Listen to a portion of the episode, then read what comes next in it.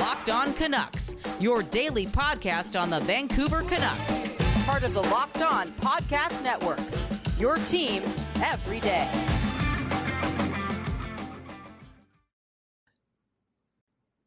Hello, everybody, and welcome to Locked On Canucks on today's Wednesday. Yes, Wednesday. It is already half the week over, May the 25th. I'm, of course, your host, Justin Pooney. You can find me at underscore process sports on Twitter. Once again, please like and subscribe to our YouTube channel. We, of course, are free and available wherever you get your podcast services. I want to thank you for making Locked On Canucks your first listen of the day. So today, again, it's kind of in that lull period. We're in the, you know, where the playoffs are going on. There's not everything's kind of hush hush around all the teams, you know. Although JT Miller's agent uh, or whoever's been leaking all this news about JT Miller's contract not getting done, because I'm hearing guys, Elliotte Friedman talk about it, uh, all these other insiders talking about how it's going to be hard for the Canucks to retain JT Miller. Um, quick thought on that. I think it's all uh, leaks. These are all being, it's all, like I said before, it's all a tactical negotiation ploy um, by JT Miller's camp, putting all this stuff out there so the Canucks uh, get scared um, or they try to pressure the Canucks into doing whatever they want. Look, Jim Rutherford knows his way around the block. He knows how to negotiate. He knows what he is doing. He's not going to fall for these negotiating ploys. When JT Miller is up for an extension in July, Jim Rutherford, Patrik Allvin will sit down with him and his agent and they will discuss the terms of the deal. I've said it from the jump. I don't see JT Miller going anywhere whatsoever. I see him staying in Vancouver because the Canucks want to be competitive. They want to push for the playoffs. And also, JT Miller wants to be in a situation where he can win. And where is he going to go with a chance to win that wants to meet his salary demands? If he wants to go to a team that has a chance to win, most of these teams won't be able to fit his eight to nine million or whatever he's asking for under the cap. So, what I say to that is if JT Miller wants to get paid and wants, you know, to be uh, one of the higher paid players in the league. By every right, he has every right to want to do that. But the Canucks also still have his rights for another year. So if they don't get a deal done this summer, he's still under contract for one more year. You know, the Canucks can keep him and then trade him at the deadline, or they could you if they're in a play position, they could keep JT Miller as their own personal rental Yes, people are going to be like, oh, you're going to lose him for nothing. You're going to lose him for nothing. If the right deal and they determine they want to trade him and the right deal is not there and it might never be there, rather than selling him for, you know, pennies on the dollar, why don't you just keep him, push for the playoffs, go on a run, knowing you're going to lose him anyway, but you have a chance to push forward to make an extended run in the playoffs. I, I don't see the purpose in that. Rather than giving up assets for a you know a certain piece at the deadline that you're going to lose anyway, just keep him. You keep your assets. Yes, you don't gain any assets, but you don't lose any as well. You still get the cap space at the end of the year. You still get all that. So that could be another option. Now, I don't think it's going to get to that. I think uh, this offseason, they're going to turn, if we can't trade you. Excuse me. If we can, don't sign you to a deal that works for us and for you, um, and your demands are way too high, JT Miller, we will move on for you. Jim Rutherford has already said that. I don't think that the option that I just put out there is going to be any plausible because Jim Rutherford's a much smarter man than me, and I don't think that's the way it'll pan out. I'm saying if it, you know, they don't get the trade offer they want and they don't want to, they don't want to sell low, just keep him, play him out, keep him as your own rental, and you can leave in the, in the next offseason, right? So um, there's a lot of things swirling around with JT Miller. Uh, one thing that's going to be very important for JT Miller is the coaching staff. As we all know, Bruce Boudreau is back as the head coach of the Vancouver Canucks, but his assistant staff is going to be very interesting. Um, as we know, uh, the Bruce Boudreau uh, with certain assistants will not be back, such as Scott Walker. Um, and he, Scott Walker had uh, a lot to say, uh, very interesting comments to say um, when he left. He's on Canucks Connected and he talked about how um, he does not believe in analytics, which I thought was very surprising um, for a coach in the NHL um, in this era to say, I'm not a believer in analytics. I don't uh, truly believe in analytics. Look at a team that's one has that's one a cup winning team, excuse me, that follows analytics.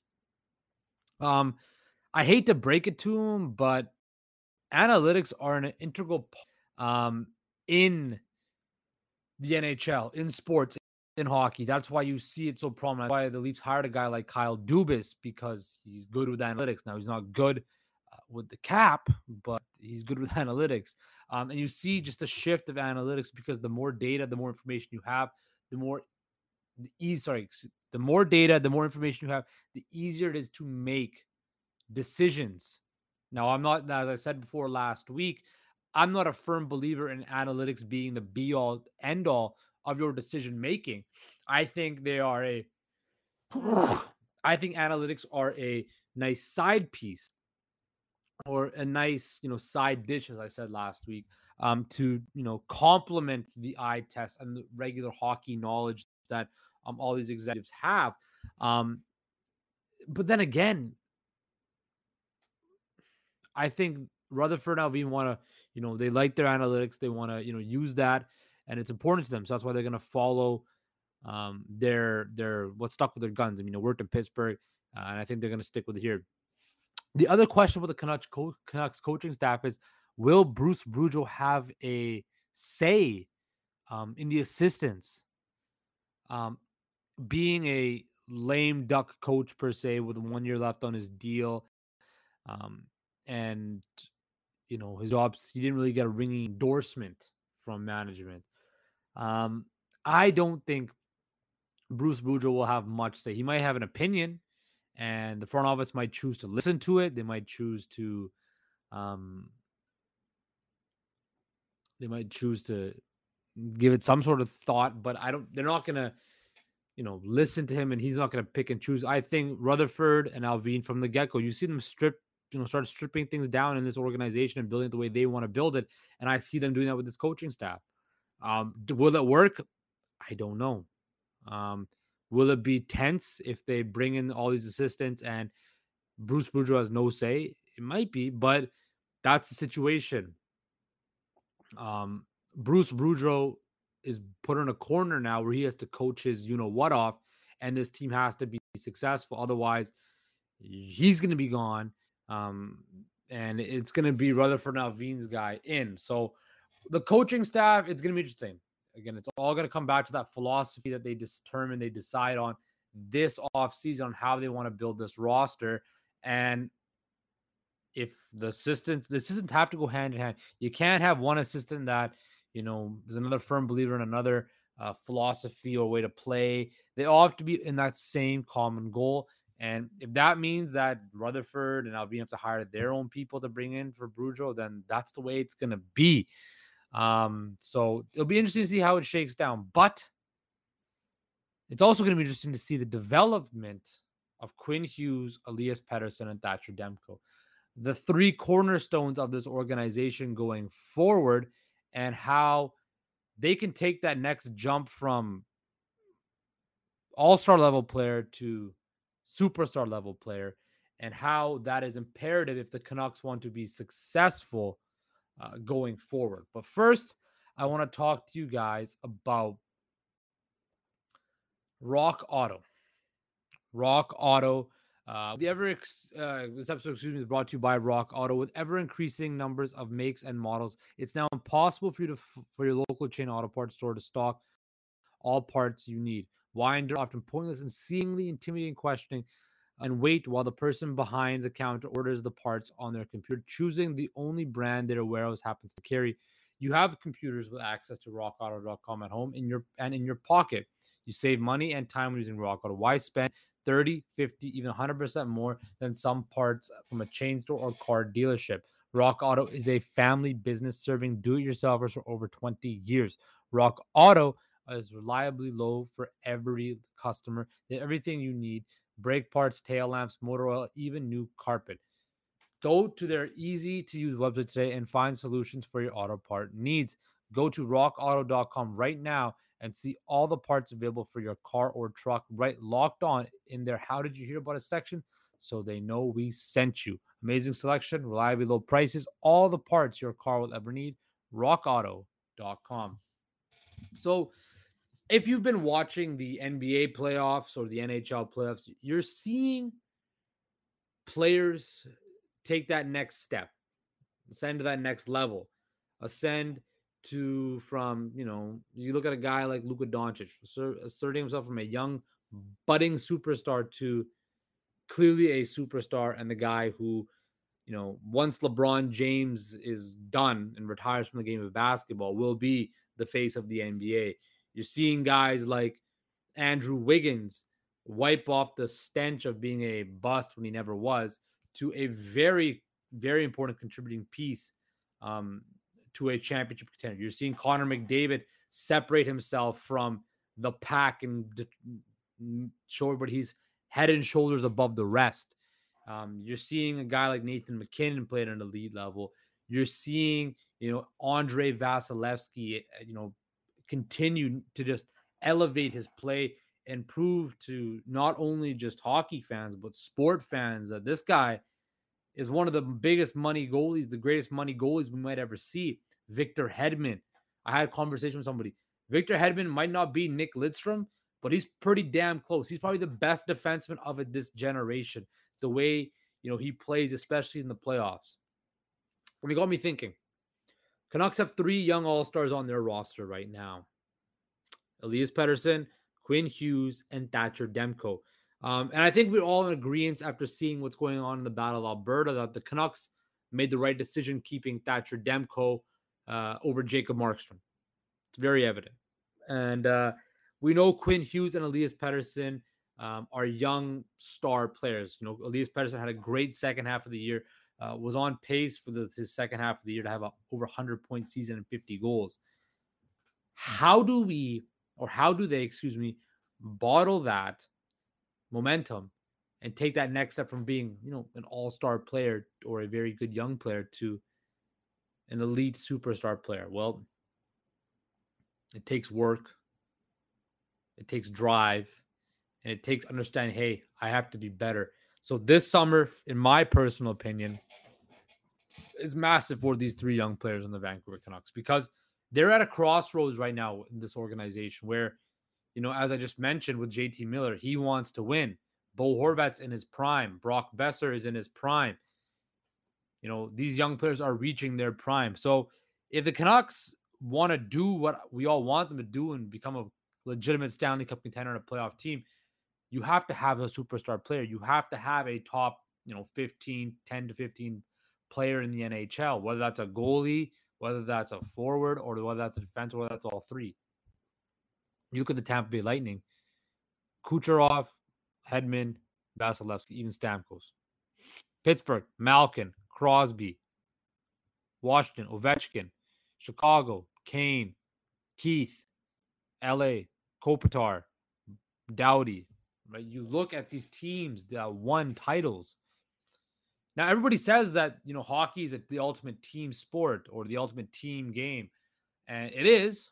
But you look at the teams that win.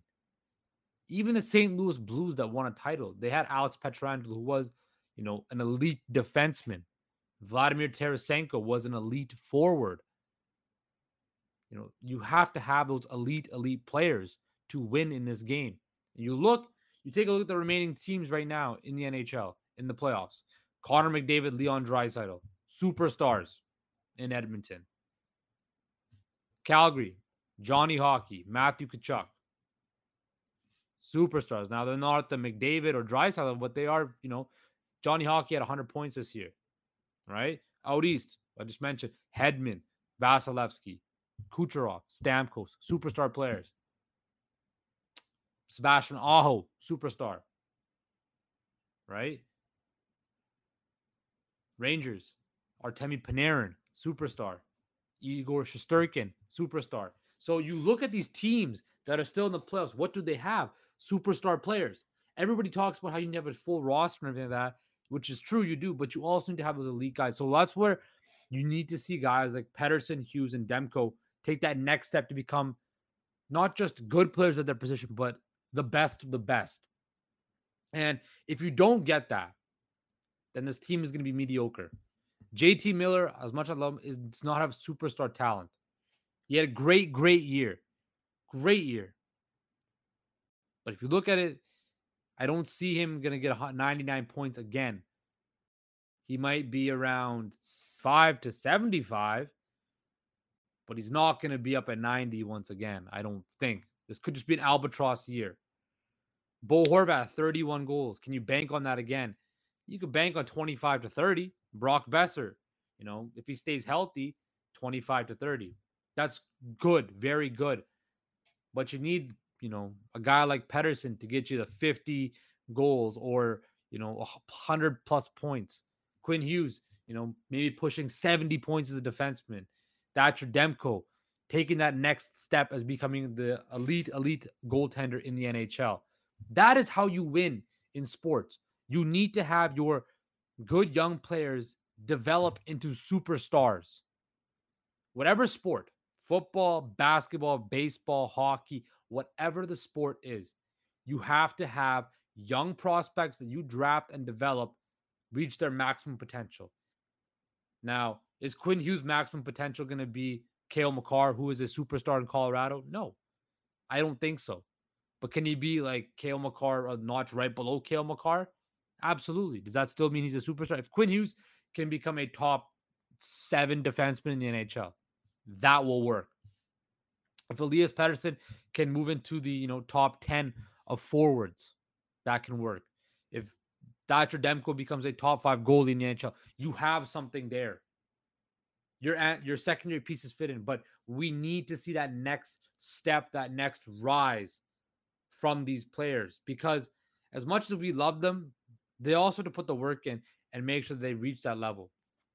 And people might be like, well, no, they need to build a better roster. They have a young core.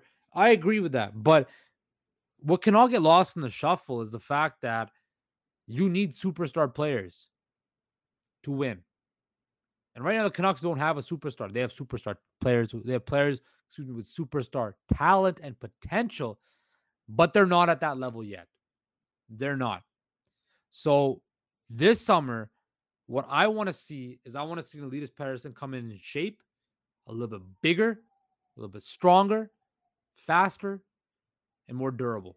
I want to see Quinn Hughes bigger, faster, stronger, being able to carry the workload. And I want to see Thatcher Demko continue his next evolution of being that cerebral goalie who can remain calm and just take that poise he has and continue to develop on his game.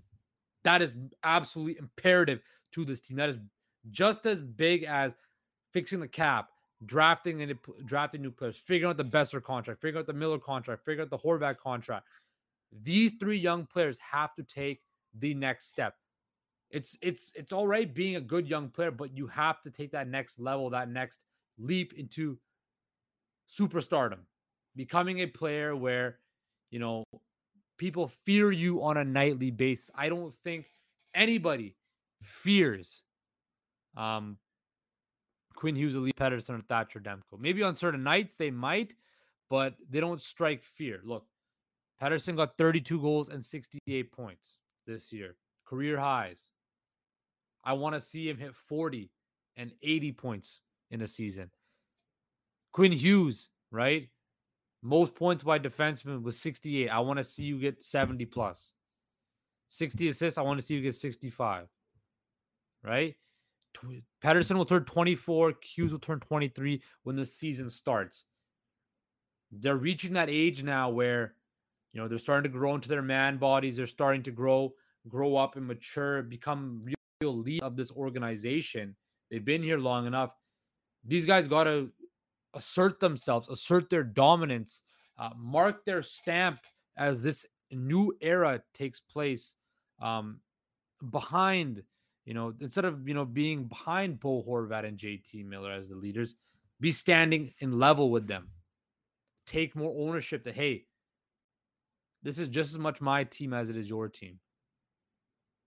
Right? You look in Toronto, Auston Matthews, Mitch Marner, they're not wearing the C but they take a lot of the brunt. Same with Morgan Rielly. John Tavares might be the captain. Bo Horvat might be the captain, but it's their team now. It's Demko's team. It's Hughes's team. and it's Pettersson's team. These are the three cornerstones that are going to be here for the foreseeable future. So it is time, just like the Sedins did with Naslund, just you know, Linden and Bure did it with the Smealer. You got to take that next step and become leaders and take over the team and franchise. And that is the only way the Vancouver Canucks will win every Stanley Cup or be competitive is if these three guys on this roster take that next step and become superstar players because one of my favorite sayings is you need big time players in big time games to make big time plays. And those three are big time players or have the potential to be. And if the Canucks want to be in those big time games, they need them to take that next step. So, coming up after this break, uh, something that's getting a little bit fun. Um, maybe not so much Canucks related, but province of British Columbia related. Um, and that is the greatest NHLers to ever hail from beautiful British Columbia. So stick around for that. Uh, it's going to be kind of interesting. So, welcome back to Locked on Canucks, your show that keeps you locked in all things Vancouver Canucks. Uh, I want to thank you for making Locked on Canucks your first listen. For your next listen, check out Locked On. Nightly recaps of every game with analysis from our local experts. And of course, it's free and available wherever you get your podcast services. Guys, we talked about JT Miller, Elias Pettersson, Thatcher Demko taking the next step, coaching, JT Miller's contract, all that. Excuse me, Thatcher Demko, Quinn Hughes, and Elias Pettersson, not JT Miller. If he does take another step, that'd be even better. But um, right now, I want to talk about the province of British Columbia, my home province, uh, best, best province in the world, and also a breeding ground for a lot of great hockey players.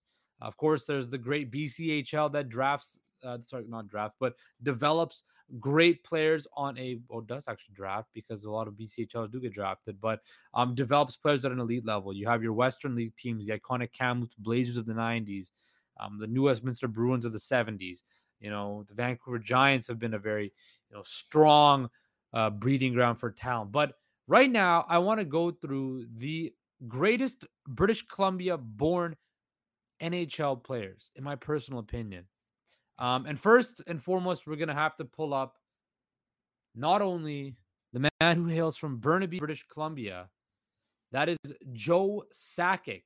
Of course, we all know Sakic as the captain of the Colorado Avalanche, the man who drove a stake in my heart numerous times growing up, hating the Avalanche. Sakic, you know, dominated for almost 1,400 games over 1600 points, couple Stanley Cups, couple, you know, a gold medal.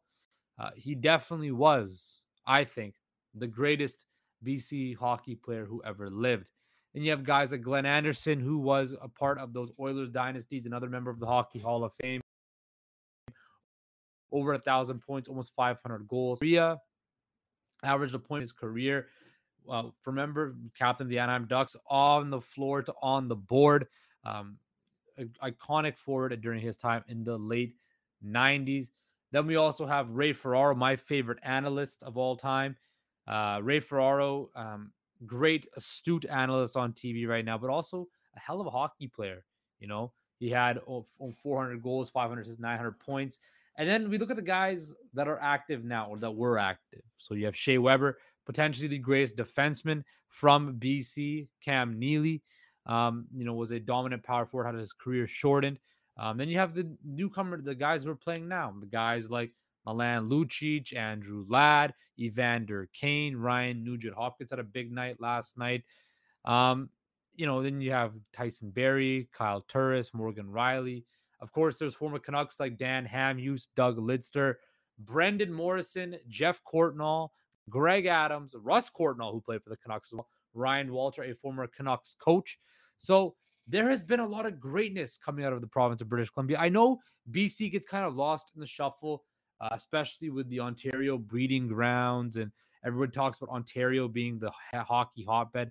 There's talent in British Columbia that has, you know, had a great impact on the history of hockey and is amazing to see. Growing up in BC, the hockey system was great. It was elite. It wasn't I wish I was more elite so I could be playing professional hockey, but that's another for another day. But um, I just and of course, potentially the greatest goalie of our generation, Carey Price, another BC guy.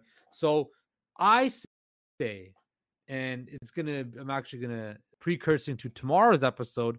I'm actually gonna create a starting five, um, for Team BC, and I'm gonna put it up against a province of Ontario and kind of go back and forth and see can Team BC compete against Team Ontario? Um, so stick around for that tomorrow because that's going to be kind of interesting. Of course, tomorrow we're going to have more Canucks talk, and of course, we will have some more fun. I want to thank you guys for making Locked On Canucks your first listen of the day. For your second listen, Locked On NHL from first round matchups to each Stanley Cup kiss. Locked On NHL covers the playoffs like no other. Hear the latest news and opinions from local experts every Monday through Friday. It's free and available wherever you get your podcast services. Guys, take care, stay safe, and I will talk to you tomorrow.